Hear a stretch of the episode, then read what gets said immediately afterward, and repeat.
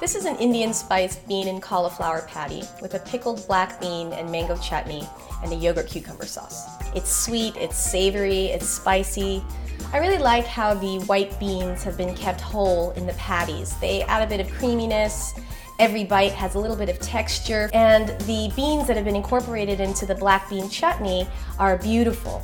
First, you want to pick through the beans and make sure that there's no debris or stones or perhaps any other beans that have been processed in the same plant.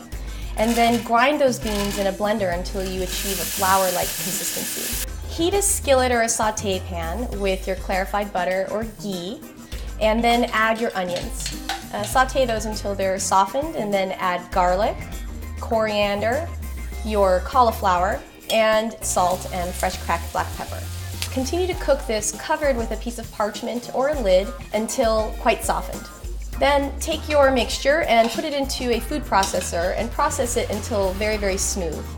Combine the cauliflower mixture in a bowl with the whole cooked beans, the bean flour, chopped cilantro, lemon zest and juice, baking powder, and seasoning, and mix until thoroughly combined, and then chill this for at least an hour.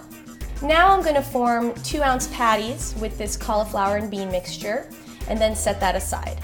For the pickled black bean and mango chutney, place all the ingredients except for the black beans and mango into a saucepan. When it simmers, add your beans and your mango and continue to cook this until it's highly reduced and quite thickened. To make the yogurt sauce, place all of the ingredients into a bowl and thoroughly combine. Heat a skillet with the clarified butter and place your bean patties into the skillet. Brown one side and then flip them over carefully and then continue to cook them basting with the clarified butter until browned and heated through. Drain them on some paper towel. To serve, place three patties on a plate, top with a dollop of the yogurt sauce, and then with the pickled black bean and mango chutney. Garnish with cilantro and enjoy.